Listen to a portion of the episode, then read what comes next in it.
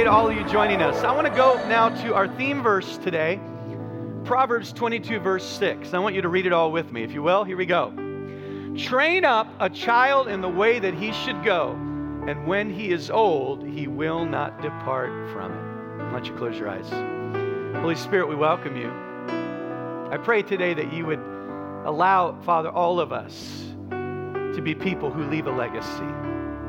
Lord, let the, the roar of our life, the sound of our life, have an impact to the people around us. Teach us today, speak to us today. In Jesus' name. And everybody said, Amen. You may be seated.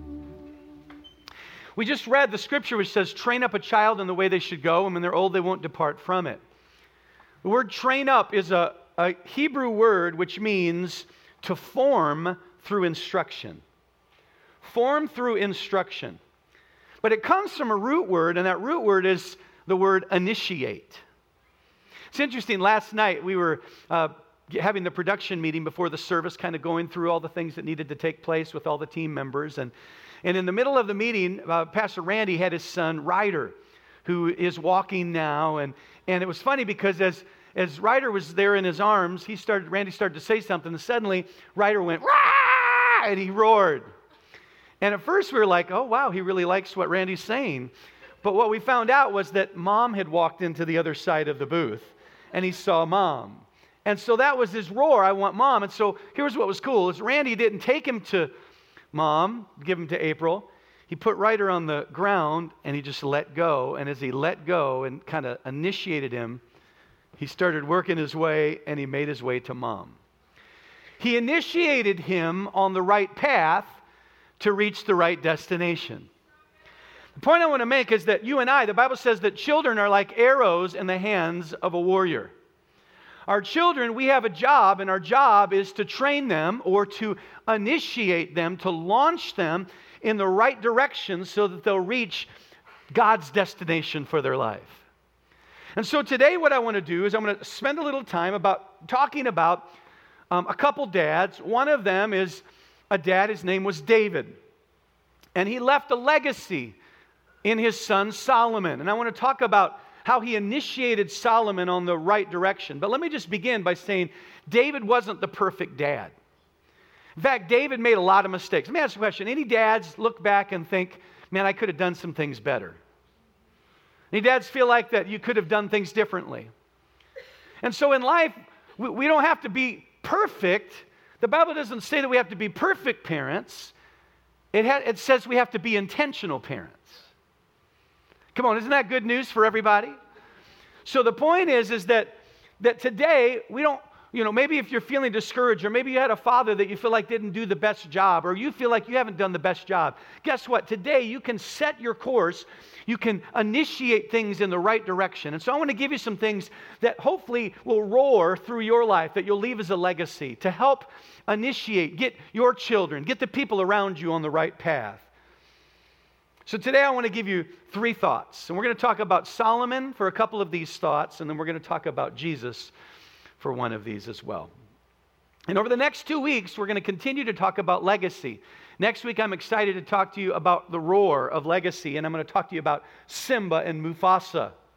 And we're going to talk about the roar.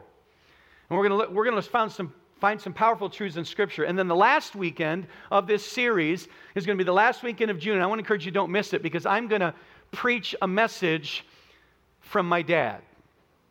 I woke up this morning kind of missing him on Father's Day, and this message that he preached in our church several years ago um, came to my heart. And so I'm going to take that message and I'm going to wear his shoes, if I can fit in them, because he had smaller feet than me. And I'm going to preach that message on legacy. So I want to encourage you, to be here the next two weeks as we continue to talk about letting your legacy roar.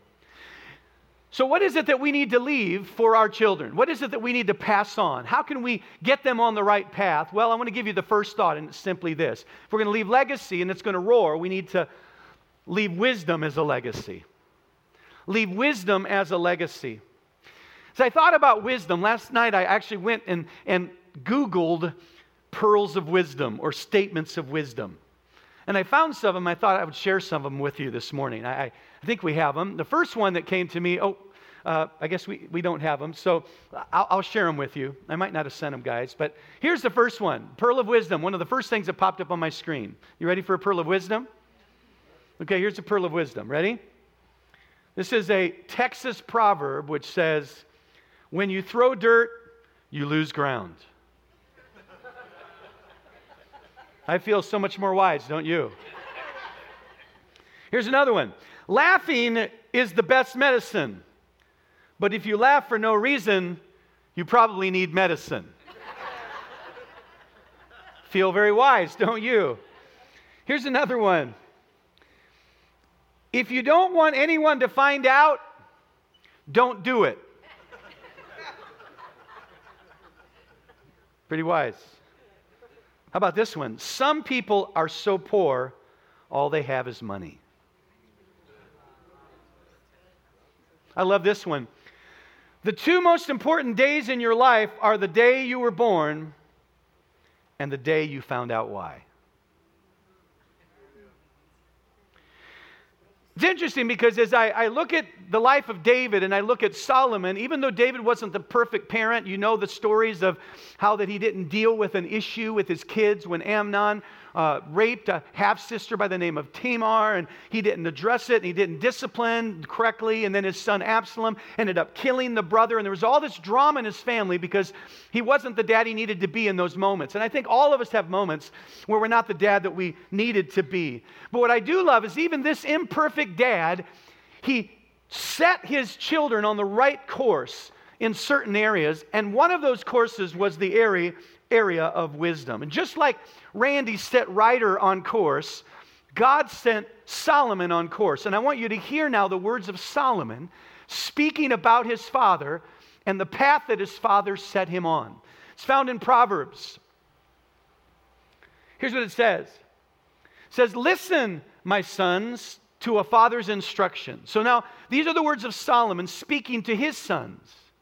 And he's saying, Listen, listen to me as a father. And here's why. He said, For I too was a son to my father. Here's what he's saying David was my father. And here's what David told me He taught me, and he said to me, Say these words with me get wisdom.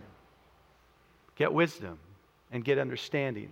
Do not forsake wisdom, and she will protect you.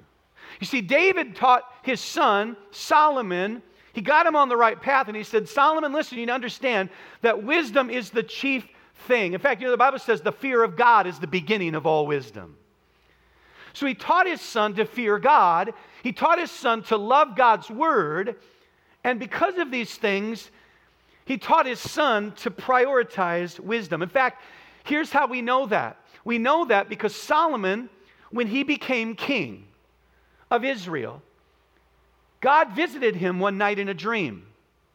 And he said to him, Solomon, you're now going to be the king of my people. I'm going to give you a request. What is it that you desire? And Solomon at that moment could have asked for anything. He could have said, I want to have victory over every enemy and never lose a battle like my dad. David never lost a battle. He could have said, I want great wealth. He, could have said, I want to find true love. He could have said all of these things. I want power. I want prestige. But here's what he said He said, God, the one thing I want more than anything is I ask for wisdom.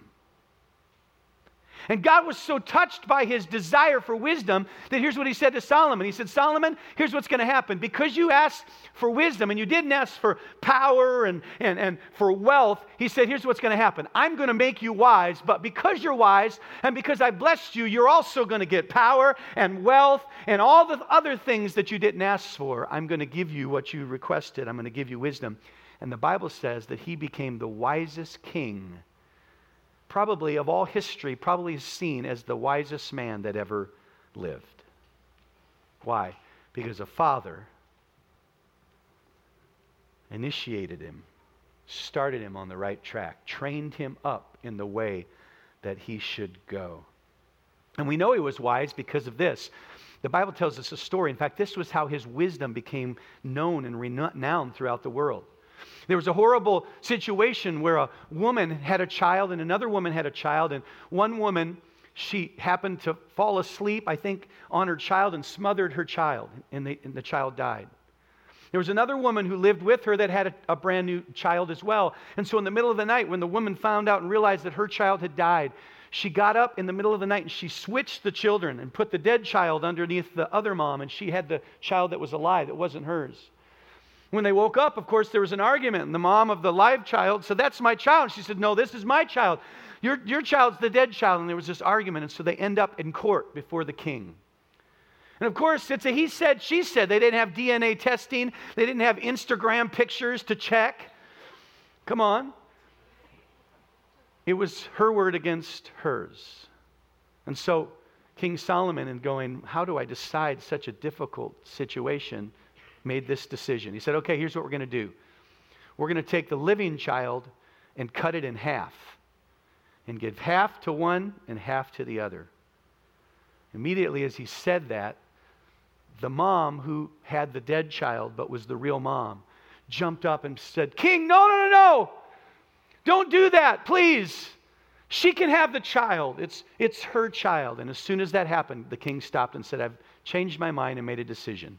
That's the real mom. Because a mom will always protect its child.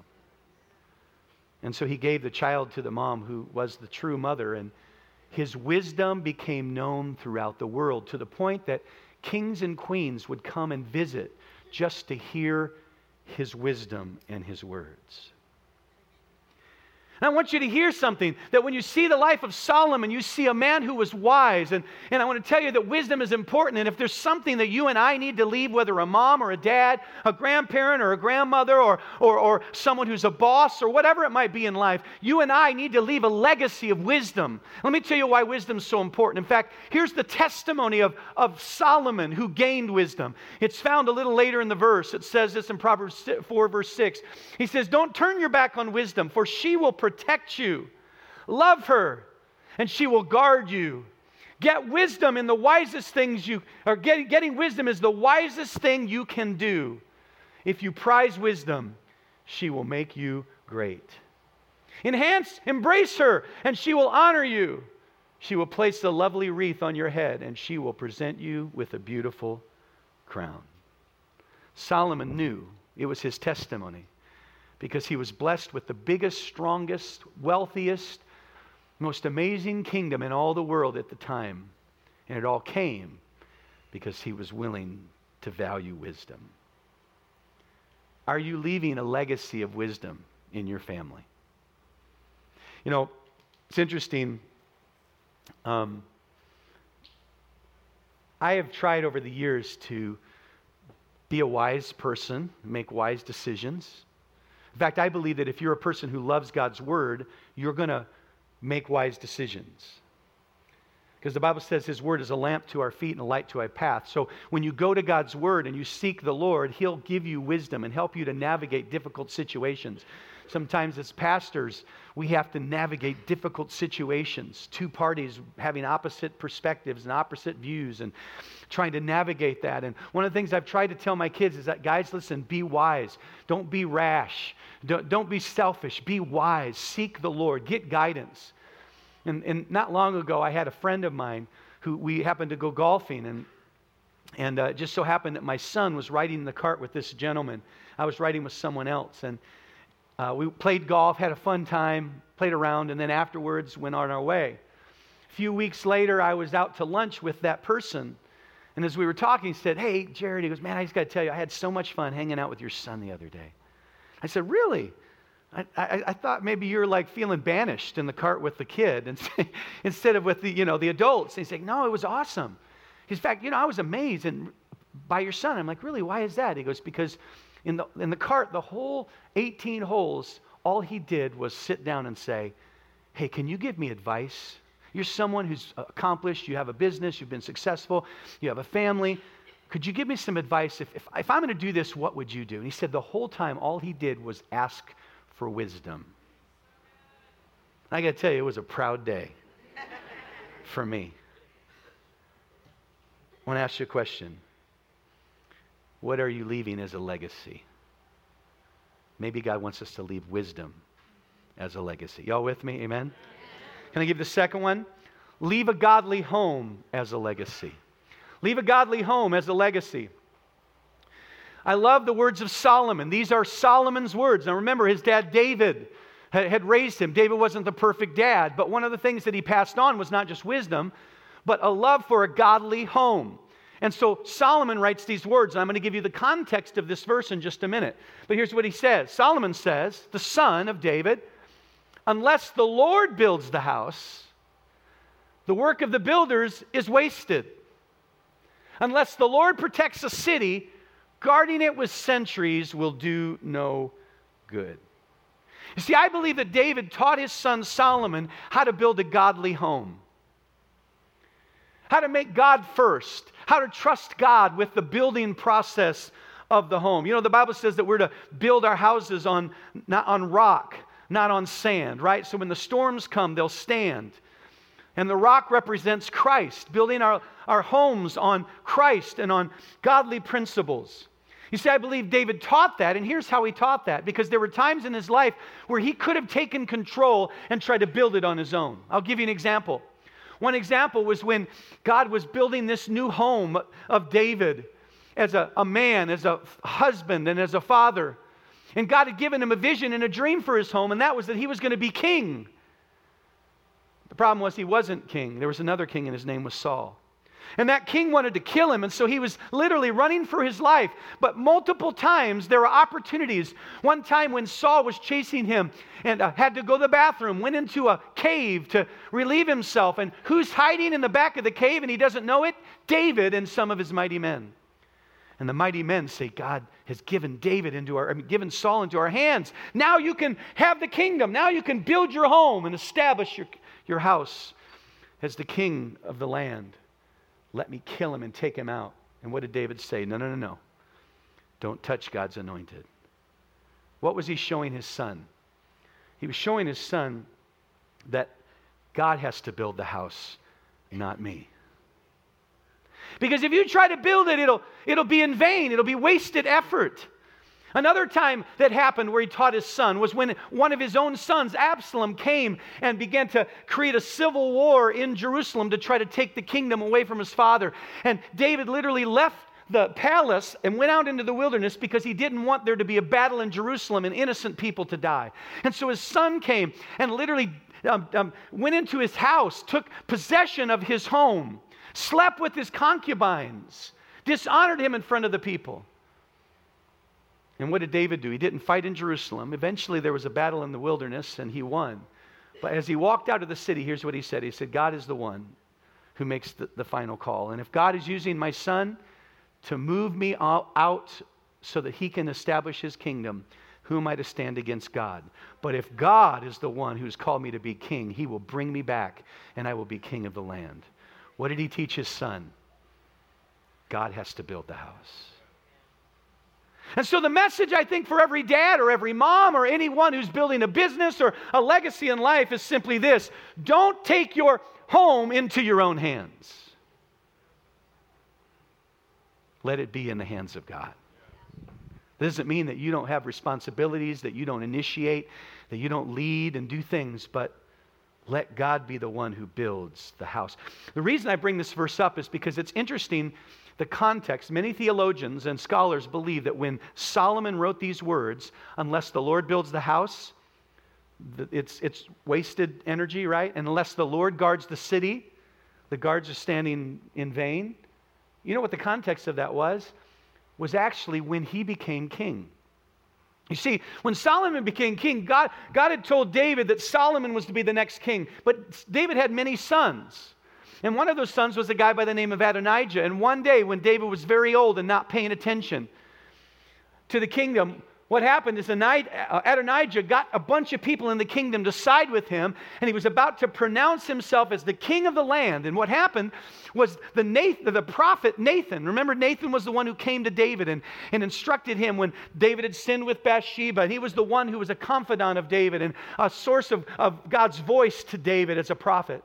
And so one of God's prophets hears about what's going on and he goes to Bathsheba and Nathan says to Bathsheba, Hey, you need to go to David and tell him, Hey, my son, you promised that he would be king, and then I'll come in. And he set up this situation. And so Bathsheba goes to David and tells him what's going on. And then Nathan comes in and confirms what's going on.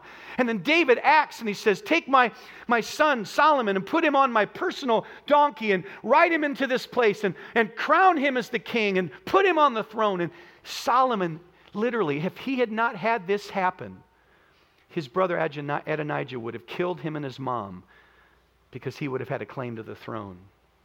God spared Solomon's life, spared his mom's life, and gave him the kingdom because God is the one who builds the house. And it's interesting to me how many people struggle in life, and here's why because they try to build the house. Oh, that my kids, oh, that your kids would see us letting God be the great builder. Being a part of the process, grabbing the hammer and grabbing the nail and doing our part, but that our kids would know that ultimately every blessing, what does the Bible say? Every good and perfect gift from comes from the Father up above. Your Father in heaven loves you and He knows how to build your home. So, oh, that we would leave a legacy where our kids see that God is the master builder. Take your hands off of your home and leave it in the hands of the Lord. I'll never forget for me, one of the greatest things that taught me about this was when I was a young man. At the time, I was in junior high school. And my parents were pastoring a church in Visalia, California, Community Chapel. It was a small little church. And I'll be honest with you, it was a very rough season. There's some things that had happened in the church. People had betrayed my father, and um, they were struggling. The church financially was just barely getting by. My parents were working full time. They had two jobs that they were working, as well as working full time at the church. But I got to tell you that those three and a half years that they were there, I saw time and time again God step in and provide for the church and provide for my family. Times when we had, didn't have enough money to have groceries, and my mom and dad were worried about what are we going to do tomorrow? What are we going to feed our kids tomorrow? And then that night, someone would show up at the house and say, Hey, we're from another church, and God spoke to our pastor that we were supposed to take an offering for you and buy you groceries, and would show up on the night before we had no food with car, a car full of groceries, providing our needs. I got to tell you, that I watch time and time again how God can build the house. So I want to encourage you leave a legacy of wisdom, leave a legacy that says God builds the house. Can I just say, kids will love what you love?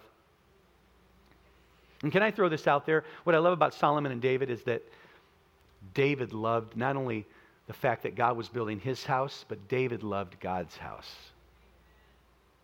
In fact, he wanted to build God's house, and he couldn't.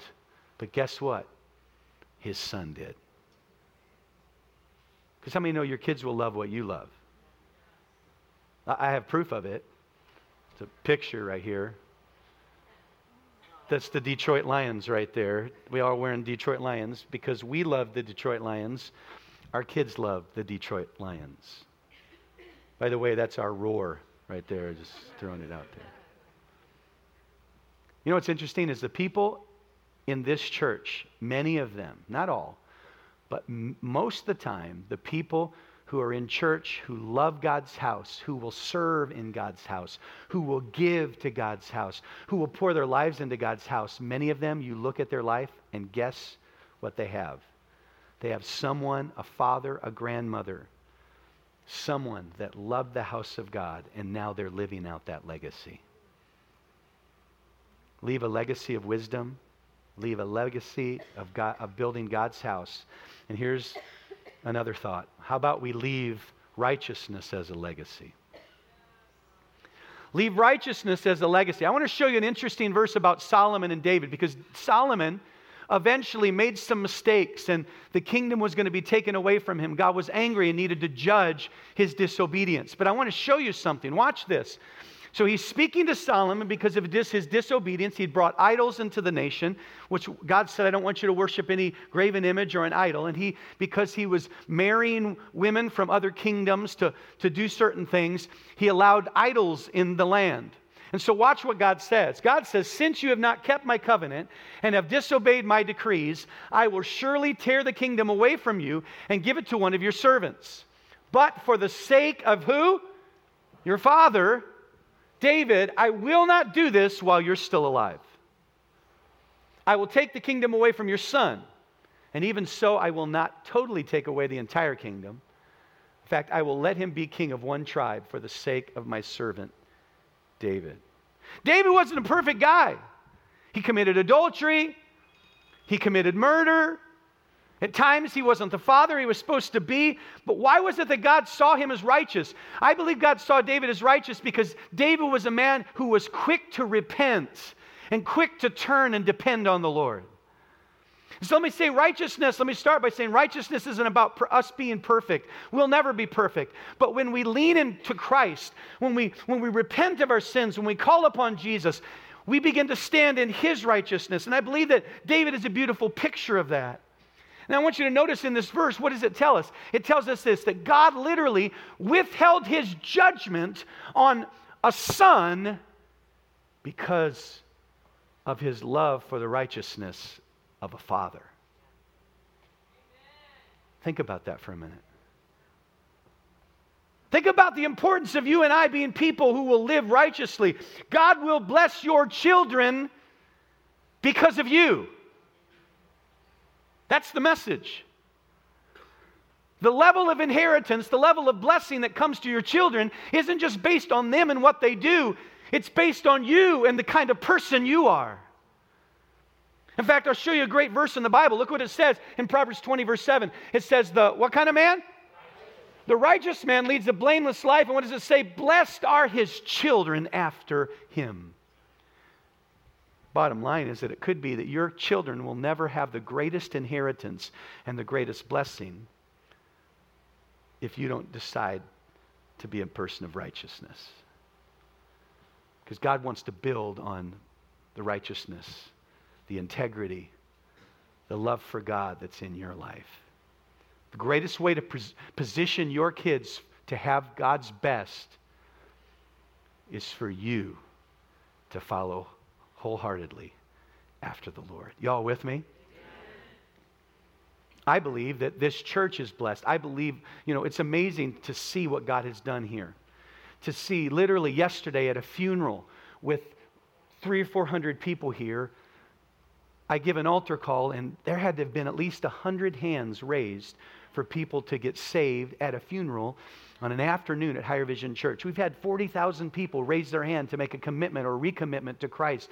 We've had lives transformed, marriages come together, miracles are happening. But I got to tell you, the reason I believe some of that is taking place is because there's an inheritance, a blessing that we're walking in because I had a father and I have a mother who said, We're going to live a life that honors and pleases the Lord.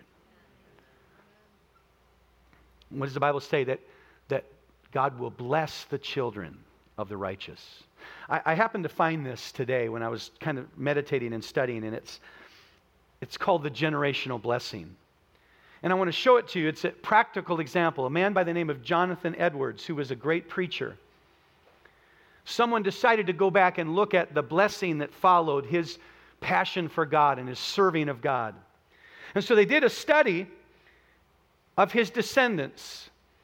1,394 descendants were traced through his genealogical life and through the study. And as they did this study, here's what they discovered. According to family records, they revealed that 295 of them graduated from college. Now, think about this. This is 100 years ago. 25% graduated from college, at least or more. Of those who graduated, 13 became college presidents.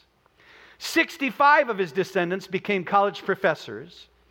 Three of his descendants were elected to, as state senators, and three as state governors. One became the dean of a law school.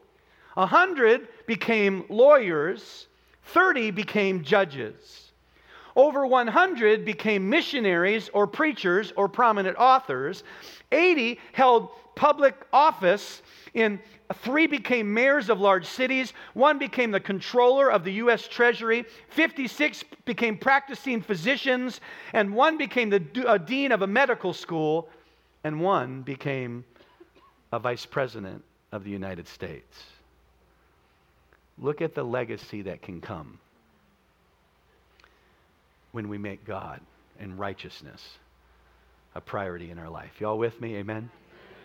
Leave wisdom leave a godly home, leave a, a lifestyle of righteousness, and I want to give you the last one leave a legacy of forgiveness. I want to read to you the words of Jesus. Jesus is reflecting his Father. In fact, Jesus said, When you see me, you see my Father. What does he say when everyone's turned on him? What does he do when people treat him wrong? What does he do when he's falsely accused? Does he rise up in bitterness and anger? Does he retaliate? Is he a person of, of revenge? Does he talk about others? Does he go after others? No. As he's hanging on the cross, what does he say? Jesus says, Father, forgive them. They don't even know what they're doing. You see, Jesus, just like Solomon, was initiated. David initiated Solomon on the right path. You know, God initiated his son, Jesus. God loved the world so much, and the world was evil, and the world had turned against righteousness and good. And so he loved the world, and because he loved the world, rather than being angry at the world, he initiated his son on a path towards a cross. And that path was a path of forgiveness. In fact, the path of forgiveness said, even if you choose not to do the right thing, I'm still going to forgive you. Even if you reject me, I'm still going to forgive you. And Jesus modeled the heart of a father, and he was a person who forgave the world, who forgave others. And I want to say today, I, as I was praying, I thought if there's one legacy that I leave to my kids, I hope it's a legacy that their people, as they grow into men and women, that are people who live a life of forgiving others. I can say that I believe that they're going to do that because my father did that. I want to end with this story. I want the worship team to come. I'll never forget, I was a, I was a young boy, probably nine or 10 years of age, and my dad was pastoring a church in northern Michigan. It was a small church in a small community, a town of 700. There were about 70 people in the church, so he had 10% of the population in his church.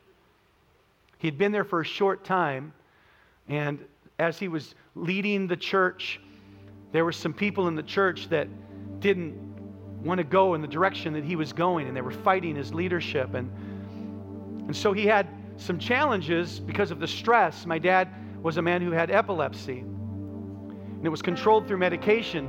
But what happened was, is because of all the stress of the issues that were happening in the church, he had some kind of reaction either to the medication or to the stress or both, and it basically put him in a condition so desperate because of the epilepsy and the, the seizures that he was unable to walk. He lost the function of his legs. So here is my father now, basically falling apart physically because of the stress of ministry. He's now in the hospital trying to recover, can't walk. And while he's in the hospital trying to recover,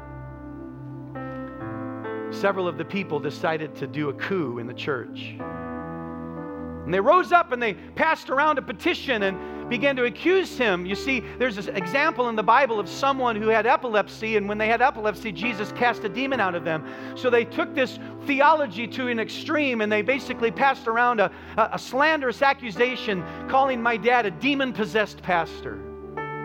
And how can a pastor who's demon possessed, he has epilepsy, so he has a demon, how can a demon possessed pastor pastor a church? He shouldn't be here. And the church rose up against him and signed petitions to remove him as the pastor of the church.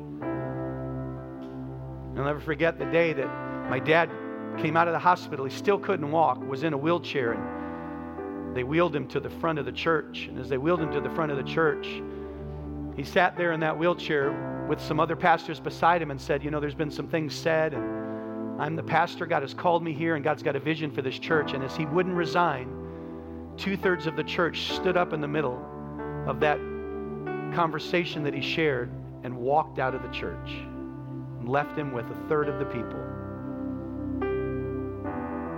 Some of you said, Man, that happened in a church? Come on, how many know the church isn't filled with perfect people? How mean, no bad things can happen even in good places where God's moving? And you know what? As a, as a son, there's a part of me that said, Dad, you need to go after them. Sue them! I know some people. We'll go, we'll go visit them in the middle of the night. Come on, do you have that friend that you can just call and say, Hey, I got a body to bury. Would you go with me? Come on. Do you have that friend? I mean, I'm only 10 and I'm ready to I'm ready to go after the jugular vein. But you know what I saw? I saw a father who said, Son, you can't live like that. You have to choose to love people. You have to choose to trust people and you have to choose to forgive people. And I saw a dad who forgave and who stayed and who loved and who still ministered to those people even when they went through trials later on. And you know what? when I went through times in my life where people hurt me and turned on me and talked about me, guess what? There was a reservoir, a legacy that had been left in my life that taught me how to forgive. And I've seen my kids forgive. What kind of legacy are you going to leave? Jesus was on the cross and he lived out a legacy, and that legacy was forgiveness. Want to tell you today that God has a plan for you in your life. And He has a blessing that He wants to bring to your family and to your children. The question is what is, what is the legacy you're going to leave? Is it going to be a legacy of revenge? Is it, is it a legacy of, well, I'm going to get even? Is it a legacy of, well, hey, it's about us and, and me and my life and my desires? Or is it, God, Lord, you build the house? Is it a legacy of, well, you know, I'm smart and I've got a degree and or is it, Lord, I'm going to go to your word and I'm going to ask you and your spirit to guide me and to lead me? Here's the cool thing when you and I make a decision to walk in righteousness, to live in forgiveness, to walk in wisdom, you position God to bless you, but you position God to bless the generations that come behind you. And He'll do it above and beyond what you can even ask, dream, imagine. Somebody say amen.